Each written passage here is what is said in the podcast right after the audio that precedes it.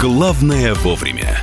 Продолжается история с врачами из научно-исследовательского института детской онкологии и гематологии имени Блохина, которые несколько дней назад заявили о готовности уволиться в случае, если не будет заменено руководство.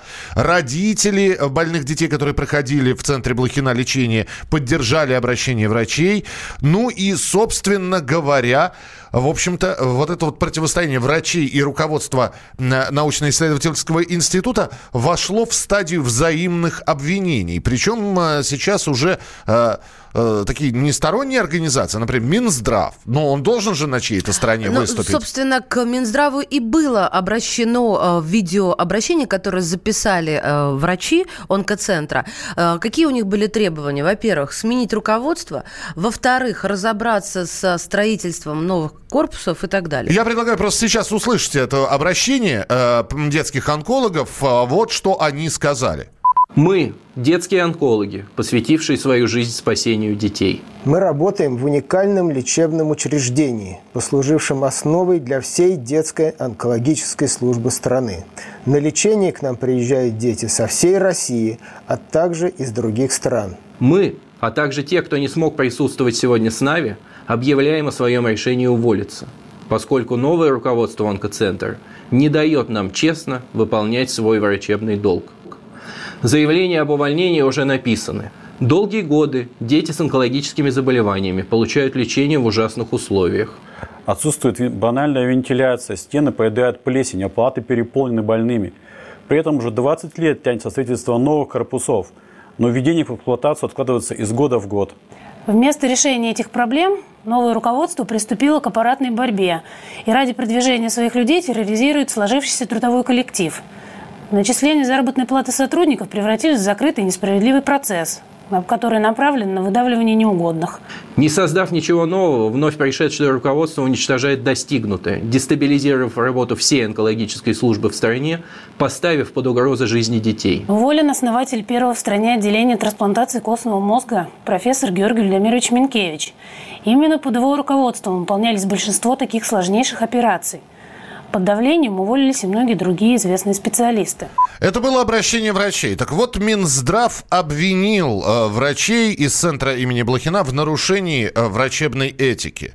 Ну, а руководство центра говорит, что вот этим вот обращением, а в обращении, которое вы слышали, ну, по голосам, наверное, сложно было понять, но там участвовало до, до пяти человек. Они говорят, что э, руководство центра Блохина говорит, что на самом деле, что центр работает, все в порядке. А вот эти вот люди, которые выступают, против. Э, они преследуют свои собственные цели.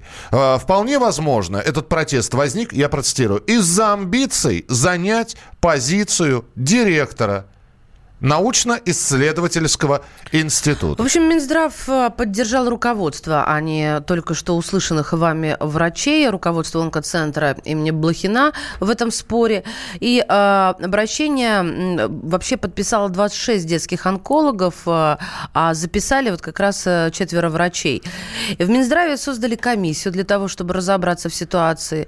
И эксперты пришли к выводам, что предъявляемое руководством онкоцентра требования к врачам являются обоснованными. Что известно на данный момент? От 5 до 7 человек действительно написали, подали заявление об увольнении. Об этом заявил директор центра Иван Стилиди. А, значит, э, вот этот вот э, вот эта информация о том, что все онкологи собираются уволиться, не соответствует действительности. Вот еще и видеообращение родителей, которые также поддержали врачей. Я предлагаю его услышать, а после этого мы поговорим с представителем онкологического центра, который будет у нас в эфире. А пока видеообращение родителей, ну, а в нашем случае звуковое обращение родителей. Публично обращаемся к президенту Российской Федерации, уполномоченному по правам ребенка при президенте России Анне Кузнецовой, министру здравоохранения Веронике Скворцовой. Мы настоятельно требуем отстранить от должностей новое руководство Института детской онкологии, поскольку мы недовольны тем, что происходит после их назначения. Мы видим, что врачам приходится работать в стрессовом состоянии, вызванном психологическим давлением со стороны директора – в онкоцентре отсутствуют необходимые противоопухолевые препараты. Мы вынуждены покупать их за счет собственных средств. Мы вынуждены оплачивать проживание в Москве во время амбулаторного этапа лечения. При этом пансионат, который построен для бесплатного проживания детей и родителей, превратили в коммерческий отель. Нам запрещают открыто общаться с представителями СМИ. Мы видим, что у врачей отнимают время от процесса лечения наших детей. Мы требуем взять на контроль данные нам обещания по вводу в эксплуатацию новых корпусов детского института. Мы поддерживаем врачей, которые восстали против тиранического режима Варфоломеевой и Стелиди. И вот обратите внимание, и в обращении врачей, и в обращении родителей, которые вы сейчас услышали, да, а, а, почему-то считается, что давайте заменим руководство центра Блохина, и все будет. Э, обратите внимание, в обращении врачей звучала фраза «корпуса», да, вот эти вот новые, 20 лет строятся когда еще не было на месте того руководства, которое возглавляет сейчас. Можно ли ускорить строительство? Насколько это зависит от руководства?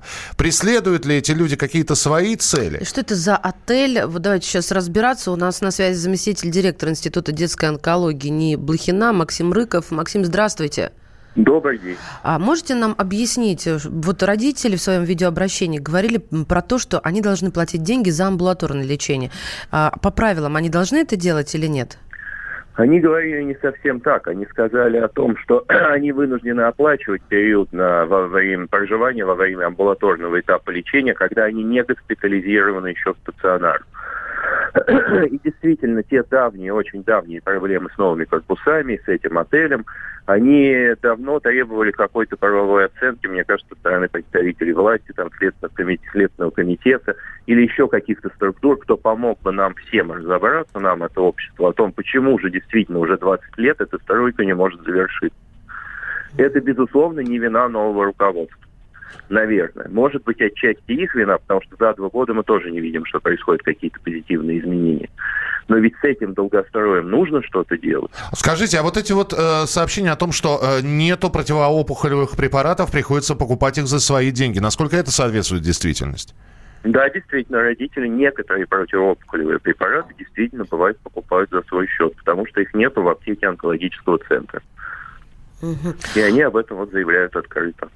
А, на данный момент э, вы можете, как э, замдиректора института, сказать, сколько же врачей, потому что когда читаешь средства массовой информации, написано, все онкологи хотят, детские онкологи э, уволятся, и здесь возникает вопрос, простите, а кто лечить будет? Сколько же врачей написали заявление на увольнение? Ну, то, что это все детские онкологи, это, конечно, не соответствует действительности. Насколько я знаю, я не, я не считал действительно этих э, заявлений об увольнении, их 10 или 12 на данный момент. Некоторые люди находятся э, или в отпуске, или на листах временной нетрудоспособности. Вот когда они вернутся на работу сегодня или завтра, ну, вернее, на этой неделе или на следующей, то они тоже намерены записать заявление об увольнении. Максим, когда, да, про... да, извините, пожалуйста, а вот когда мы говорим про руководство, нынешнее руководство Центра Блохина, про Ивана э, Стилиди, про вас в том числе, э, извините за вопрос, но сколько лет вы эту должность занимаете? То есть на данном посту вы сколько находитесь? На своей должности я два года. Два года? Ну, чуть меньше, чуть меньше, чем два года. Просто да. слушатели сейчас анализируют и пишут, почему только сейчас э, вот это все случилось, почему коллектив молчал раньше? Да нет, на самом деле эти темы поднимались периодически, но при предыдущем руководстве никогда не складывались такие ситуации, которые вот приводили к таким открытым обращениям. При предыдущем руководстве нам не создавали такую невыносимую обстановку для работы. Не было таких глубоких и затяжных финансовых кризисов. Наверное, поэтому. И предыдущее руководство было всегда готово с нами наши проблемы, вопросы и предложения обсуждать. Подождите, вот вы говорите глубокий затяжной финансовый кризис. Вчера в эфире «Комсомолки», в который вы приходили, вы сказали, что с вашей зарплаты все нормально, 140 э, там с копейками. У остальных э, разве вот этот кризис, он действительно случился? Не платят деньги остальным? Я не говорил, что с моей зарплатой, что с моей зарплатой все нормально. Я сказал, что моя зарплата всегда была 140 тысяч. Но моя зарплата сейчас не показатель, потому что я был сначала в отпуске и получил там отпускные того, как... Да, поэтому я вас вычеркиваю а сейчас из списка. А вот все-таки остальные? А остальные, вот вчера мне звонили мои коллеги, в том числе и дни клинической онкологии, которые входят в состав ПГБУ, где получают медицинскую помощь взрослые пациенты, э, и жаловались на то, что фактически э, те цифры, которые озвучил Стилиди во время своей позавчерашней пресс-конференции, где он утверждал, что зарплаты вышли на уровень 170 там, тысяч и так далее, не соответствуют действительности. Максим. И в доказательство присылали свои квитанции о зарплате, где были указаны совсем иные Принято, да. Максим, спасибо большое, что были с нами в прямом эфире. Замдиректор Института детской онкологии Максим Рыков. Главное вовремя. Можно уйти в большую политику, но большой спорт пойдет вместе с тобой. Чемпион мира в тяжелом весе. Боксер с самыми большими кулаками за всю историю бокса. Действующий депутат Государственной Думы. А теперь еще и ведущий радио «Комсомольская правда». Николай Валуев в авторской программе «Большой спорт». По средам в 10 вечера по Москве.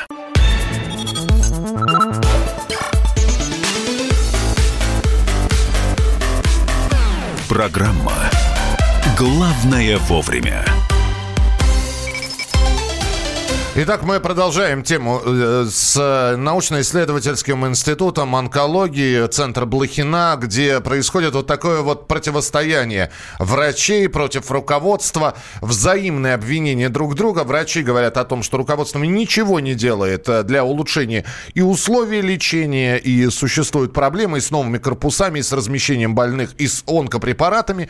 А, руководство говорит, что, в общем-то, это не что иное, как э, попытка попытка свергнуть руководство и самим занять эту должность. А, а Минздрав э, провел э, расследование с помощью комиссии своей, которую он создал, и поддержал руководство, посчитав, э, что врачи спровоцировали этот конфликт и пришли к выводам, что руководство онкоцентра предъявляет обоснованные требования к врачам.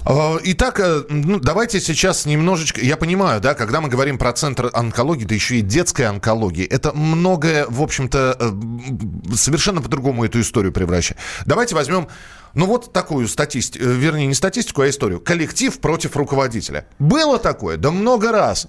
Пришел в, худо... в театр новый художественный руководитель. Старая трупа на него ополчился. А, он выгоняет, он увольняет, он не дает ролей. Приходит новый э, руководитель, э, пытаясь оптимизировать производство. А, мы устроим забастовку, мы напишем видеообращение и прочее, прочее, прочее. А, очень многие задаются... Нет, ну, ну, Миш, подожди, да, ну да. дыма без огня не бывает. Ты так выстроил, как будто какие-то сумасшедшие работают. Пришел нормальный чувак, и, а, знаешь, вот все вдруг встали в позу и давай устраивать э, всяческие препоны ему. Но, Но... это же как это странно звучит, как минимум. Люди образованные не будут вот так. Дыма без огня не бывает. Я лучше, чем э, наш э, ведущий и публицист Сергей Мордан, все равно не скажу. Э, потому что у меня очень похожее вот ощущение в этой ситуации, с этой ситуацией с центром Блохина, то, что скажет Сергей Мордан. Я не полностью согласен с ним, сразу могу сказать. Но как-то вот из серии того, ну не нравится вам на этой работе не нравится, да, вот вы не можете найти общий язык, не можете договориться с руководством. Ну что же вы терпите? Давайте послушаем. Сергей Мардан, публицист, ведущий радио «Комсомольская правда» в нашем эфире. Те истории, про которые я когда бы то ни было слышал, или в которых был свидетелем, человек и людей пытались уволить, а они предпринимали все мыслимые и немыслимые меры, чтобы их не увольняли, лично у меня вызывали всегда чувство недоумения и неловкости. Ну, если тебя не хотят, какой смысл оставаться? Но тебе ведь точно совершенно не дадут нормально работать. То есть при самом благоприятном исходе, но это будет 10, 20, 30 процентов твоего потенциала. Зачем терять свое время? Поэтому вот э, и это обращение врачей, оно вызывает у меня ровно такое же самое чувство. Но я уж не говорю о содержательной части, которая вызывает только одно ощущение, что я не верю ни единому слову, которое они произнесли в камеру. Главное, зачем? Что, в Москве нет работы? В Москве не может устроиться онколог, это ложь. На онкологов стоит очередь. Или там такое жирное место, из которого не хочется уходить. Вот в это я поверю скорее. Ну, послушайте, во-первых, цинизм Мардана здесь совершенно неуместен. Я не согласна ни, ни с одним словом этого человека. Существует еще такое понятие, как справедливость и борьба за правду. Я сейчас не встаю и не принимаю сторону руководства или врачей, но вот так огульно говорить, что это неправда только потому, что он не верит ни одному слову, до свидания, не верьте дальше. Ну, каждый имеет на свое, Конечно. каждый имеет право на свое Но мнение. Но почему мы должны Все... слушать вот это мнение? Ну, потому что это, нет, это нет мнение ведущего радио «Комсомольская Ребята, правда». Это да. мое утро. Я вообще не понимаю, почему это происходит. А теперь э, еще один вопрос. Что меня смущает? Еще раз. Меня смущает во всем это, во всей этой истории. Я согласен с, с. Нужно улучшать условия лечения, безусловно. Должны быть, без, быть бесплатные э, препараты э, для э, онкологических больных. Разумеется разумеется, не должны люди покупать это за свои деньги. Это на себя должно бремя государства взять. Но я еще раз акцентирую ваше внимание. Почему-то во, во всех этих двух обращениях давайте уволим руководство и все будет по-другому. Ну, ребята, не будет по-другому, если это система. Не будет. Почему вы говорите, что... Э, и, да, и это действительно тогда все нивелирует и превращает в борьбу против руководства?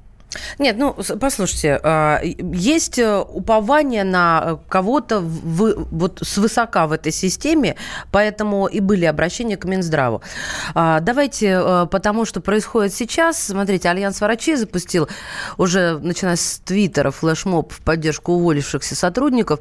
Родители больных детей выкладывают посты в Инстаграме, врачи записывают видеообращения, в котором высказываются о ситуации с центром имени Блохина, призывают других коллег не молчать. И только солидарность врачей и пациентов в состоянии изменить критические ошибки нашей системы здравоохранения. У меня вот вопрос, такие мнения. Да, где профсоюз? Ну, вот вопрос возникает. Где конечно, профсоюз? Да. Почему врачи отстаивают свои права? Почему не профсоюз врачей отстаивает права этих людей? Давайте услышим еще одно мнение.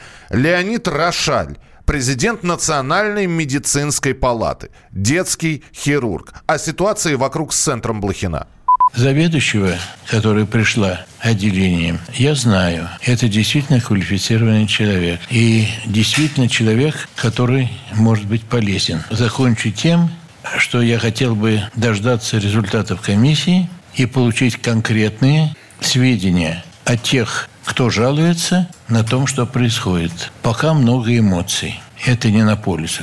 И самое главное, я им сказал следующее. Даже если вы будете на 100% правы, и действительно это все так, я вас все равно не поддержу. Не поддержу, потому что ставить любые амбиции на весы здоровья детей, это невозможно. Что это значит? Что это вы все собрались уходить? А лечить кто будет? Вы написали заявление, через две недели ушли. Дальше что? Это что за мода такая? Я уже много лет, больше 70, наверное, детский доктор. И это я не понимаю. Ищите другие способы. Потому что если это не так, так это окажется шантаж. Ну, Леонид Михайлович, наверное, удобно говорить, находясь на его посту. Да, а что значит лечить детей? Так речь о том, что в этих условиях лечить невозможно. В этих условиях лечить невозможно. А, Маш, и снова давай отталкиваться от фактов. Я же не зря, не зря спросил у нашего собеседника, сколько на посту вот это вот руководство, против которого выступают врачи.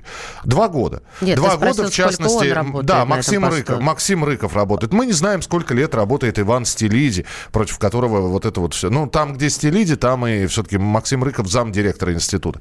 Хорошо, я понимаю, первые полгода, может быть, не проявляло себя новое руководство никак, присматривалось, пыталось найти общий с врачами врачами язык. Но потом-то и вдруг, да, проходит э, какое-то время, и вот сейчас именно с копом вот пошли, достигли точки кипения. кипения. Та самая соломинка, которая переломила хребет верблюду. Что случилось-то? Почему именно сейчас? Ну, а самое главное, вы простите, но вот это вот массовое увольнение. А, э, Рошаль сказал про шантаж. Наши слушатели пишут про шантаж. Не все слушатели Не пишут. все, я, я просто... Я, ну, давай та... тогда читать все мнения. Давай, давай. Везде такая фигня в Минздраве. В одном из облгородов объединили горбольницу детскую и областную. Многих сократили. Заведующего умного уволили, а назначили зятя председателя областного суда. Молодой, без опыта, коррупция везде. Так, а что такое вообще профсоюз? Мы не знаем или забыли? Так, так, так, так, так. Если бы предприятие за работника оплатило стоимость товара, а потом удерживали бы с работников... А, так, Доброе не утро. то, а, подождите. Доброе утро. Мне кажется, что новое руководство начало бороться с коррупцией в онкоцентре и разворошило осиное гнездо. К сожалению, в наших больницах процветает коррупция. Это мнение Валерия из Ессентуков. Идеальный вариант защиты интересов врачей – профсоюз. У нас нет этого института, врачи вынуждены действовать в соответствии с В обстоятельствами. Пятигорске тоже была такая ситуация. Хотели свергнуть руководство, уволиться э, из-за низких зарплат. Все. Дальше мнение, по сути, шантаж. Это новый тренд записывать видеообращение с ультиматумами. Но если это работает, то почему бы нет? А, Здоровый коллектив переварит любого начальника. Спасибо большое. Присылайте свои сообщения 8967 200 ровно 9702. Лучше и сто раз услышать, и сто раз увидеть. Наш эфир на YouTube-канале «Радио Комсомольская правда». Для всех, кто любит по-разному. И ушами, и глазами.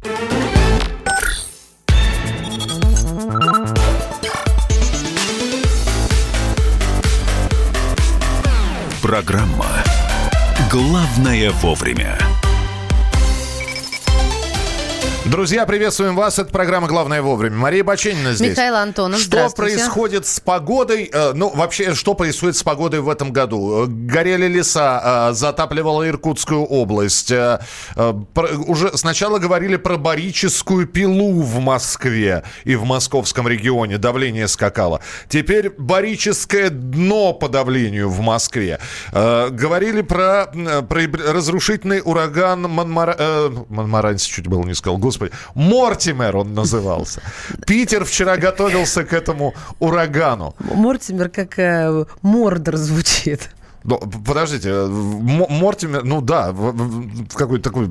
Я приду, почему-то всегда думал, что ураганы женскими именами наз- называются. Катрин, ураган разрушительный, в, Соединенным Штатам все время гуляет. Как Санкт-Петербург э, пережил стихию э, и удар природы? Э, у нас Дмитрий Делинский, корреспондент «Комсомольской правды» Санкт-Петербург на, прямой связи. Дима, привет. А, Миш, Маш, привет. Здравствуйте, Ам, Дмитрий. Как вы там? доб- Доброе утро. А, ну, я вообще подозреваю, что вы там в Москве ждете не дождитесь, когда он наконец смоет. Да что же вы всегда думаете, что Москва против Питера? Нет, конечно, мы... Я не могу. Давайте так. Димочка, как вы там? Мы волнуемся. Господи, все ли нормально? Да, Дим, вас не Так смыло, поверите? сразу скажи, да. А, смотри, а, нас не смыло. Вот, мы хорошо так а, крепко укоренены в гранитной набережной. Вот, по большому счету, да, действительно, нам обещали шторм, а, мол, ураган Мортимер, который сел панику, разрушение в Восточной и Центральной Европе. Люди, готовьтесь, объявил наше управление МЧС, ибо ветер 24 метра в секунду. Дим, но Вот были это шторм. серьезные опасения, потому что по Европе прошелся, ну вот а, этот ураган краем ее задел, и там было несколько погибших, поэтому понятно, что опасения были. Так, теперь смотри, что случилось по факту. А по факту он Вчера- выдохся, когда дошел до вас, он пр- просто Вчера устал. Солнце, солнце светило над Петербургом вчера. И огромные радуги над Финским заливом, причем двойные, тройные, какие хочешь. В общем, красота неописуемая. Вот такой ураган у нас был шторм. Отличный. Отличный Да. ход урагана. Подожди, ну что, а, а дождь, а ветер порывистый, а то- о том, что Да. там у вас предупреждения были всевозможные. Смотри, мы разговаривали с синоптиками по этому поводу. Синоптики э, говорят э, одну очень простую вещь. Лучше перебдеть, чем недобдеть. А, ну, то есть, если они выдадут прогноз погоды, согласно которому, ну, как бы тишь да гладь да божья благодать, а в результате случится какой-нибудь апокалипсис, э, взгреет всех. Будет плохо всем, в первую очередь синоптикам. Ну, а если синоптики говорят, люди, готовьтесь, будет э, ураганный ветер, а по факту получается 10-15 метров в секунду, как было вчера, да, вот, ну, все счастливы, все выходят на улицу, фотографируются с радугами. Мне это Ну, напоминает Дальний Восток. Недавно такая же история была. Готовились, готовились, и, все было в порядке с погодой. Так. А, Дим, а у- в- э, предупреждения сняты или все-таки синоптики по-прежнему говорят, там, готовьтесь? А, Сегодня где-то 15-20 метров в секунду порывами. Ам, Сегодня снова дожди. Э, Ну, в общем, нет даже малейшей угрозы наводнения. То есть дамба открыта, защитная на входе в акваторию Невского. Вот. Э, Ну, сейчас убирают деревья, которые вчера по- порасшвыривало. Ну, там где-то десятка-два, наверное, было выездов МЧС э, на упавшие деревья. А, Сорвало один лист кровли с крыши. Ну и, в общем, э, это, это была такая тренировка в условиях максимально приближенных к боевым для всех экстренных служб города. Ну, в общем, Вот. понятно. Легкий ветерок колышет арматуру. Спасибо тебе большое. Дмитрий Деленский, корреспондент «Комсомольской правды» Санкт-Петербург. Но не зря отрубили в трубы синоптики, потому что тот же самый тайфун э, в Германии, э, ну, из-за него погиб один человек. В Чехии 20 частных домов остались без света. Я про тайфун сказала, ураган, извините. В Краснодаре из-за сильного ветра повалило несколько деревьев, павильон, металлический забор, строительный кран. В общем, было чего бояться. Что происходит с погодой? А, а в Моск- что с ней происходит? А, еще раз. Барическое дно по давлению в Москве. Вчера было плюс э, 17, если я не... И атмосферное давление вчерашнее, например, в московском регионе а, достигло барического дна и побило рекорд в 1000 1954 года. Ну, только по, по, по- вот по этому дню. Хорошо, тебе сейчас, я думаю, ответит начальник отдела краткосрочных прогнозов погоды и опасных явлений Гидромедцентр России Александр Голубев. Александр Дмитриевич, здравствуйте.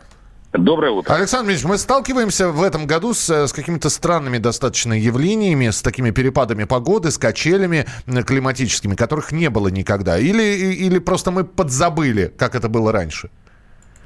Э, Да, скорее всего, мы подзабыли. Такие ситуации бывали в прошлом. И вот, видите, давление, э, как вы сказали, экстремально низкое было вчера в Москве. И также было довольно тепло, то есть э, средняя температура была выше нормы, э, ну, градусов на 7. Э, Вот сейчас мы будем это смотреть, насколько это точно. И это все благодаря вот этому же э, урагану, который пронесся над Европой, наломал там дров в прямом и перенос- переносном смысле. Но по мере продвижения его вглубь э, континента, Так. конечно, циклон теряет силу.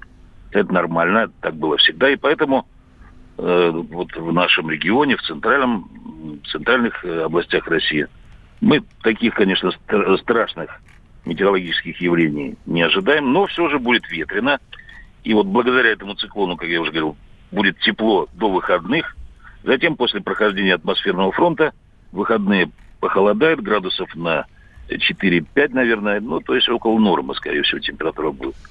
Но, конечно, ветреная погода, и по-прежнему надо быть осторожным, особенно под деревьями, вот как рекомендует нам МЧС. То есть, в общем-то, этот циклон э, проявился в полную силу, и он очень обширный.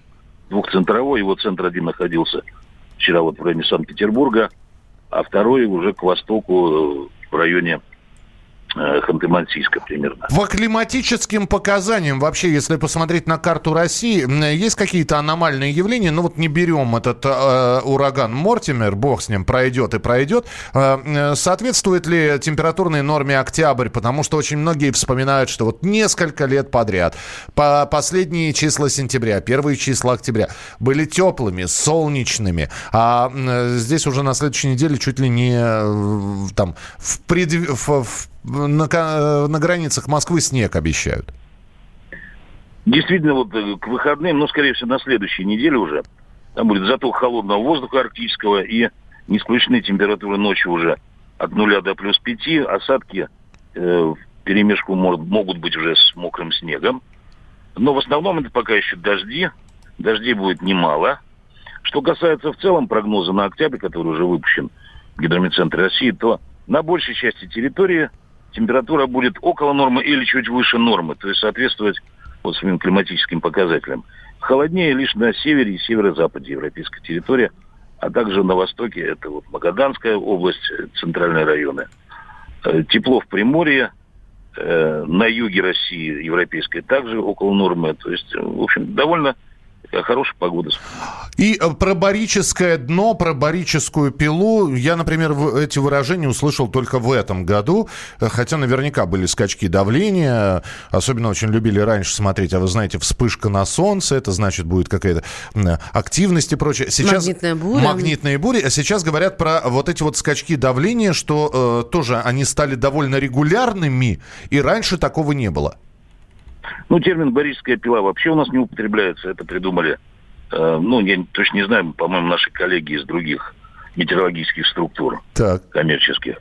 Э, конечно, колебания давления всегда бывают при выходе циклона. Сначала давление падает, потом за холодным фронтом может быть резко расти, но это так сказать, атмосферные процессы, описанные в метеорологии. Ничего тут такого страшного нет. Борическое дно, это тоже термин такой, но это экстремум, то есть минимальное давление вот было вчера для этого дня, вот правильно вы сказали, ведущий. Ну, по-моему, просто слово «дно» стало популярным с некоторых пор, да, и перешло еще и в метеорологию ну, из экономики. Вы понимаете, это ну, мы не употребляем, конечно. Самое главное, чтобы снизу не постучали, когда мы достигли дна. Спасибо большое, Александр Дмитриевич. Э, спасибо, что были вместе с нами. Александр Голубев, начальник отдела краткосрочных прогнозов погоды и опасных явлений Гидромедцентра Российской Федерации. Пила 8. Пила 8, Боричев детская. Да, звучит, конечно, жутковато. Кошмар какой. Главное вовремя.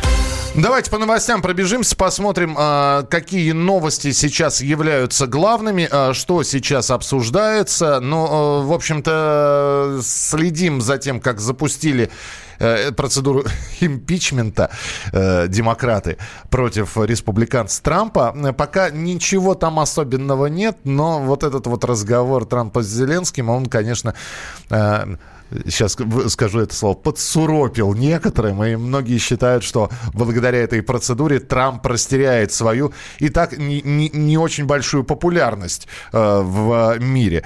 Э, в общем-то, будем следить и рассказывать вам, что именно э, происходит. Сам Трамп э, на запущенную процедуру импичмента отреагировал по-трамповски и назвал это «А что, ребят, они устроили госпереворот». Лучшая защита – это нападение. Вот это по-трамповски по-трамповски, и я бы сказал, не только по-трамповски.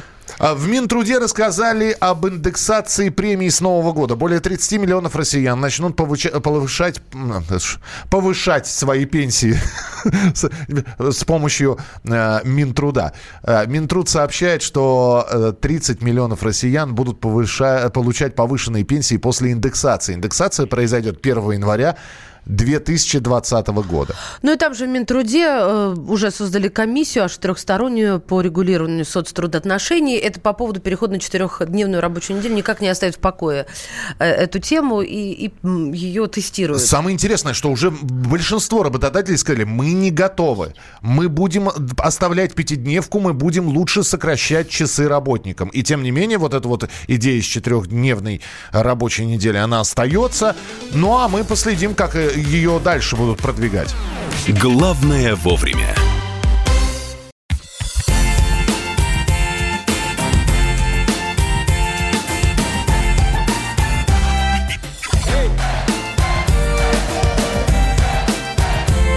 Прекрасная пора.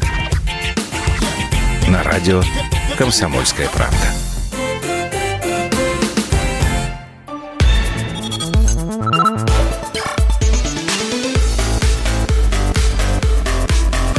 Программа «Главное вовремя». Знаменитая фраза из кинофильма «Бриллиантовая рука». Помните, наши люди в булочную на такси не ездят. Все поменялось за 50 лет с момента выхода этого фильма. Теперь более трети россиян стали чаще ездить на такси. Да, за последние два года 33% стали чаще действительно пользоваться такси. И это следует из данных опроса Левада-центр. И больше половины людей, э, которые участили свои поездки на такси, и сделали это за счет отказа от общественного транспорта транспорта. То есть не буду ждать автобуса, закажу-ка я лучше машину. 5% ездит на такси ежедневно. 20% ездит несколько раз в месяц или в неделю. 48% от числа всех опрошенных пользуются такси один или несколько раз в месяц. Вот такая вот статистика. Ну и здесь, конечно, хочется у вас спросить, стали ли вы э, за последнее время пользоваться услугами такси чаще? Да, и мне любопытно вот что, потому что тут э, уточнения идут. Допустим, те 11% э, перестали личным автомобилем пользоваться и пересели на, на такси, а другие не перестали, просто такси добавили, кто-то отказался от общественного транспорта. Вот э, в пользу такси вы от чего отказались? Что любопытно. Ну и, э, собственно говоря, вы э, на такси ездите, потому что, а, это доступно, б, это быстро, ну и прочее, прочее, прочее. 8 800 200 ровно 9702 и э, ваше сообщение на Viber и на WhatsApp. 8 967 200 ровно 9702. Это WhatsApp и Viber. Итак, про такси. Как часто ездите, почему и в силу ну, отказа от какого вида транспорта передвижений? Или вдруг переехали, да, и нужно далеко передвигаться? time. А, присылайте свои сообщения 8967 200 ровно 9702. Ну а пока вы присылаете свои сообщения, мы еще посмотрим на новости, которые появились на информационных лентах. Глава а, Федеральной службы исполнения наказаний ушел в отставку. А, директор а, Геннадий Корниенко освобожден от должности в связи с достижением предельного возраста нахождения на Значит, службе. на пенсию ушел. Да, ушел на пенсию. Тут интереснее. Четвертый сезон Маши и Медведя выходит. А. Причем не где-то, а на Netflix. Интернет-платформа купила права на показ четвертого сезона. Смотрите, как шагает по планете, с какой популярностью этот мультфильм. Он занесен, кстати, в книгу рекордов Гиннесса. «Машины песенки» будет называться. Ну, то есть то, что мы уже видели, теперь будут смотреть и, э, собственно говоря, западные э, зрители. Эксперт говорит о том, что в России растет число курящих женщин, при этом число курящих мужчин снижается. Это говорит э, представитель Национального медицинского исследовательского центра профилактической медицины Минздрава Анна Концевая. Она говорит, что антитабачное законодательство в России показывает положительные результаты, но только почему-то в отношении мужчин. А вот на женщин эти самые антитабачные меры пока не действуют. Э, Еще одна, но легче купить свой самолет, чем ездить на такси у нас. А, у вас это в Германии. Я понял, спасибо большое. А сколько у вас стоит такси, кстати, вот в Германии? Интересно. Такси в случае необходимости выпить максимум два раза в год. Так, я про- просто такси стало копейки стоить, и сервис, и качество соответствующее. Я сам таксист, просто такси очень подешевели. В четвером уже по цене маршрутки. Едут, это Егор из Твери. Имею две личные машины, работаю дальнобойщиком. Иногда просто не хочу садиться за руль и беру такси. Мгм. Езжу на работу э, на такси и с работы, так как пока скидка на такси у у Uber общественный транспорт стоит 28,35, а на такси 31,33 рубля. Но 33 на самом рубля. деле, да, особенно в регионах заметно, что транспорт э, общественный стоит примерно столько же, сколько проезд на такси. Так, э, это, это, Это из Самары Это из было. Самары. Э, на такси не езжу. Где? А, ты, ты удалила, да, сообщение? Да, ну потому что она националистская. Ну, да, нет, при этом человек пишет, я на такси не езжу, потому что там все... Откуда вы знаете, если вы не ездите? Откуда вы знаете? И... Ну, как поездил. А, видимо, поездил, поездил да. попробовал а, все. Так, просто люди стали ленивее. Есть заявки, где человек реально едет в соседний двор или супермаркет Челябинск. А что вам, Александр, не нравится? Ну, вот мы действительно как-то смущаемся, а почему нет? Все, друзья, э, сейчас мы услышим, что вас ждет в программе «Большой спорт». Э, сегодня в 22 2.00. Э, Николай Валуев, ведущий программы а, «Большой спорт». Чему будет посвящена сегодняшняя передача, услышите прямо сейчас. Не переключайтесь. Всем-всем доброе утро. Это программа «Большой спорт» на «Комсомольской правде». Радио «Комсомольская правда» сегодня вечером в нашей программе. Конечно же, спорт номер один – футбол. Не уходите. Постарайтесь этот час быть с нами. Поверьте, будет интересно. С вами, как всегда, Николай Валуев и моя соведущая Дарья Миронова. Сегодня в 10 часов вечера не пропустите. вспоминаю, тебя вспоминаю. Антонов. Каждый вечер в эфире радио «Комсомольская правда» вспоминает. Включаем нашу машину времени и отправляемся в прошлое. Я помню, маленький стоял, смотрел на прилавок. Было все. Молоко в треугольных пакетах. Ой, молоко в треугольных пакетах. Мороженое вкусное. Потрясающе, потрясающе. Вареники с вишней и с медом запомнились на всю жизнь. Таких я больше не ел. Программа Михаила Антонова «Дежавю» по будням в 23.00. Антонова много не бывает. Зашла заря,